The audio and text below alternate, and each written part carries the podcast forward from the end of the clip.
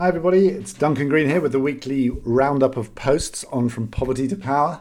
Another fantastic sunny early autumn day, but winter is coming. Um, and in the UK, we're seeing a horrible second spike of um, COVID cases, uh, real threat of a second lockdown.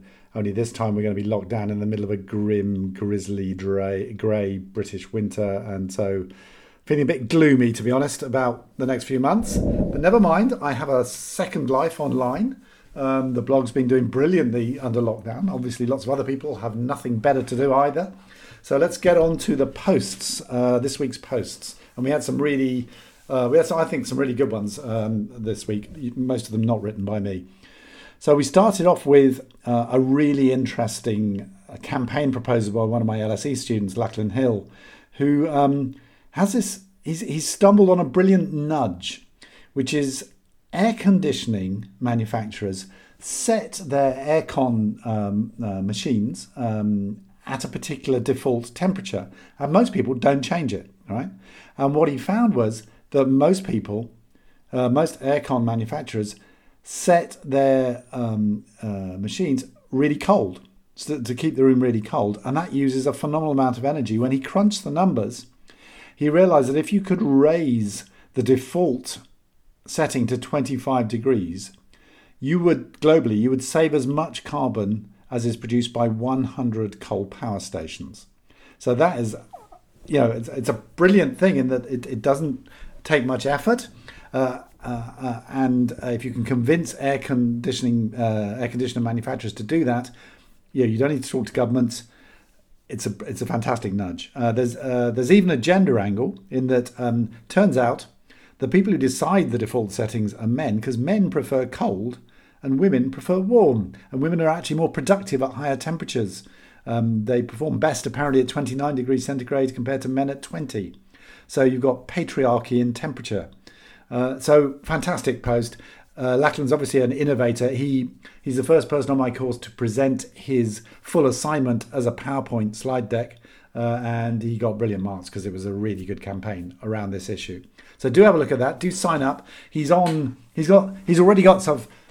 999,000 people have signed up and he needs about you know 200 to get to a million so I think a few of you could help him get to that the second post was on a uh, was a write up of a panel I was in uh, I was on last week, webinar, needless to say, not real life, um, on why are illegal drugs still a Cinderella issue in development? And this is the point that for years people have been saying, well, illegality of drugs actually makes things worse. So it makes it introduces, you know, it, it pumps up this huge criminal network the illegal drugs uh, trade is estimated at around $500 billion, which buys you a lot of corruption, a lot of politicians, a lot of you know disruption.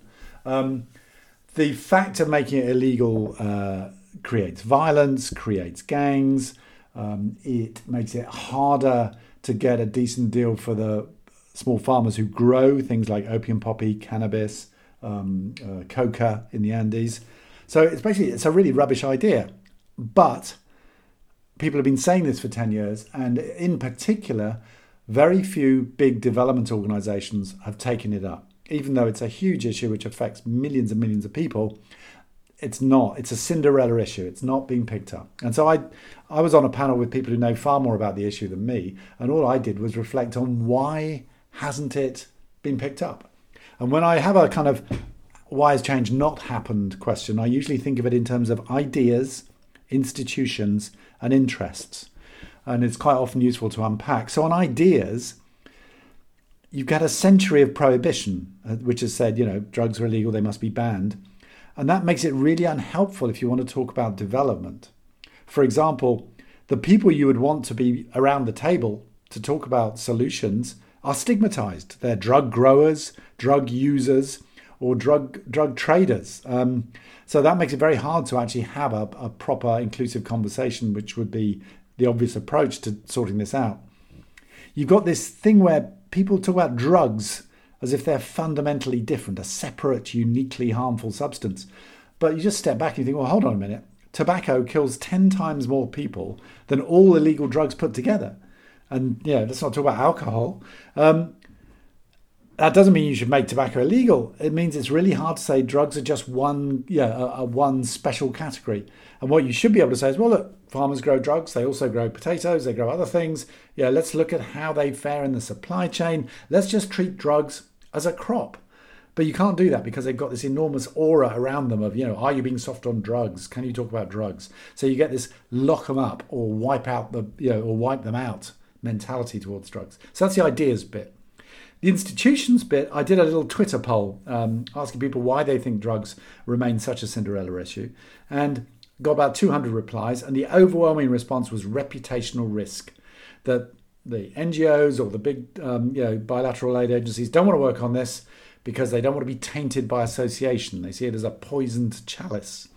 You know, could get them into trouble with the Daily Mail saying, look, DFID approves of drugs, um, or the authorities. Um, you know, you might get into trouble on counterterrorism, money laundering, lots of risks everywhere in talking or working on drugs. And then finally, interests. I couldn't see a lot of interest except there's one really obvious one. $500 billion buys you a lot of politicians. So if I was a drug lord, which is not an easy you know, thing to get in my head, but if I was, I would think, well, I don't want these things to become legal uh, or to be regulated, that would actually ruin my business. So I'm going to shovel some money to some politicians or decision makers to make sure it doesn't happen. But i have seen no evidence of that. But it just would seem if, if legal regulation became a real thing, um, you'd expect that to happen. But then the conversation with the other people who on the panel was interesting because they said, well, yes, okay, that's all true, but the ground is shifting, especially on cannabis. There's been over 50 countries have moved to legally regulate it over the last few years, especially for medical use. Uh, the international system is kind of lagging behind, but some institutions like UNDP are getting involved. Some INGOs like Health Poverty Action, which was one of the organisers of the webinar, Christian Aid, Human Rights Community, Amnesty is going big on this, Human Rights Watch. So people are coming on board. Um, and then there was another really interesting angle, which I've I've always thought that if you make drugs legal, the first people who are going to get squeezed off could be the small farmers because big plantations are going to come and start growing cannabis or coca. Turns out that is actually starting to happen. So the private sector is rushing in to occupy the new markets, and actually that may not be a good deal for small scale traditional traditional producers. So uh, interesting sort of warning on that. Overall, it felt like the debate on legal regulation of drugs is a bit like the regulation on mig- uh, the discussion on migration. On international migration, you've got a bunch of economists saying it's obviously good for everyone. Why don't you stop trying to regulate it? Um, yeah, stop trying trying to block it. Um, and a bunch of politicians saying, "Don't be silly." Um, and you've got, but over time, the sort of steady drumbeat of evidence has had some effect on the discussion on migration. And the, for me, one of the best organisations on this is the Centre for Global Development. So I just put as a cheeky, um, you know, end note on the blog come on CGD, this is a perfect example of a, a, an issue you should be adopting.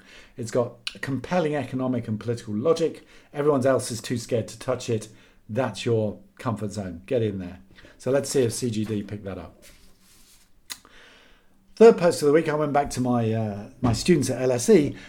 Their their assignment is to come up with a campaign strategy, as I was talking about in the case of Lachlan and his um, air conditioning strategy, and they get a choice to either write a blog or do a video blog, a vlog. And um, there were some really funky vlogs this year. So I just put three of them up there and ask each of the students to explain how they did it because it's all beyond me.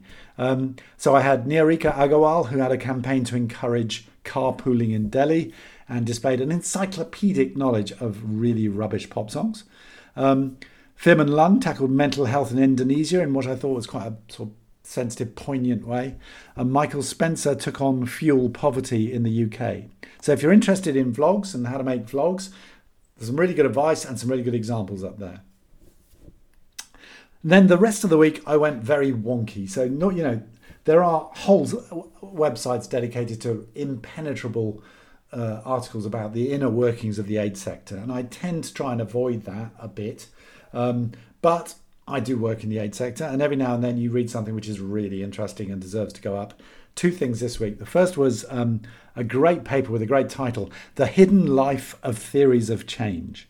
So you've got this, you know, another, another fad, another fashion, another fuzz buzzword uh, fuzzword or buzzword in aid, theories of change.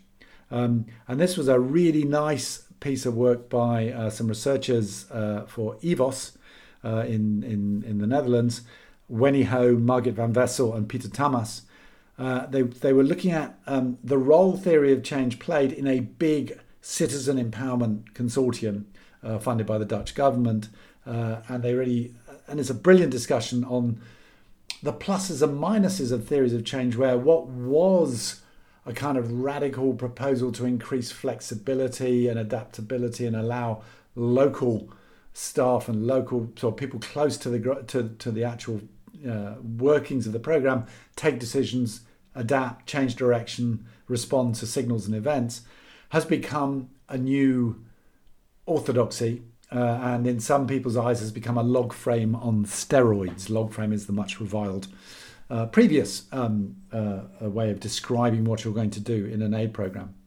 So there's really good discussion on, on that process and what theories of change do and don't contribute, and some of the you know, negative developments that have happened as theories of change have become adopted more widely. I'll just give you a couple of quotes from the conclusion. Theory of change seems to be replacing log frames as the non negotiable starting point in accessing and then accounting for funds. Like log frames, theory of change is presently commonly used to legitimize funding. Applicants are fundable when their theory of change tells donors a story that they assess as convincing. These stories must, with a ritual nod to uncertainty, predict future circumstances, causal relations in those futures, and the impact of their future actions within those futures. A theory of change can therefore be seen as a formal rite of passage only loosely coupled to the competencies required for successful practice, or, and this is the path that worries us, the content that finds its way into a theory of change may be misread as capturing all that really matters. This managerial approach to doing development has been the subject of withering criticism for many years. The rise of theory of change was at least partly motivated by these critiques, as it is more sensitive to complexity. However, the potential of theory of change is subverted when it is used to improve certainty and taking control. Great summary of what has been worrying me for some years now, and it's prompted some brilliant threads on Twitter, comments on the blog, and a load of, of reads. Um, clearly, FP2P readers uh, are, are wonks at heart and love a good wonk off, which is what you've had in here. And so I just carried on. So the next day, um, uh, the last piece post of the week was um, by four evaluators at a, a, a governance um, outfit in uh, Dar es Salaam in Tanzania, Institutions for Inclusive Development. So this is Gloria Sikustahili, Julie, Julie Adkins, Japhet Makongo, and Simon Milligan had tried to summarize their role of doing monitoring and evaluation on a program that is adaptive and so keeps changing and they have seven takeaways, too long to go through in, in individually. But their key points is they argue that you know this only works if donors are reflexive about their own power and their own influence. Donors must make choices and recognize the consequences of their signals. So that means the donors have to, you know, the, the experience of people doing monitoring and evaluation in these programs is an avalanche of questions, an avalanche of donors saying, "Oh, this would be interesting," and "Oh, could you tell me about this?" and this becomes an enormous burden and actually stops them doing work which is more useful. So they're, they're saying to donors, please be restrained. Think about what you must know, not what would be nice to know. And that's, I thought, was a, a, a very uh, well made point. Um, and then they say reflection and documentation are two related but very different things. So reflection is what people are doing in the room, thinking, "Well, this worked, this didn't work," and they may well be doing it on the on the hoof, on the go. You know, winging WhatsApps or other messages to each other, saying, "You know, ah, that was terrible. Just talked to the minister, went down like a, a lead balloon. Let's change the way we talk about this." All this kind of constant fast feedback loop stuff, which is what the uh, the hidden life of theories of change talks about. Now, if you try and write all that up and get people to document it, it becomes a huge burden on staff and stops them actually doing the work. So what the uh, what what the four I4ID evaluators decided was that the most successful staff capture and reflection platforms are those founded on real time discussion and action. So you don't say to all that, great, now write up your week's conversations in this you know, Word document. You just record and save WhatsApp threads. So you, you save the real raw material and allow people to keep talking in real time. You don't try and transfer everything across to a more slow moving kind of, um, even if donors prefer it, you don't do it. So really good. Uh, I urge you to look at all those posts. I thought it was a great week uh, and talk to you next week.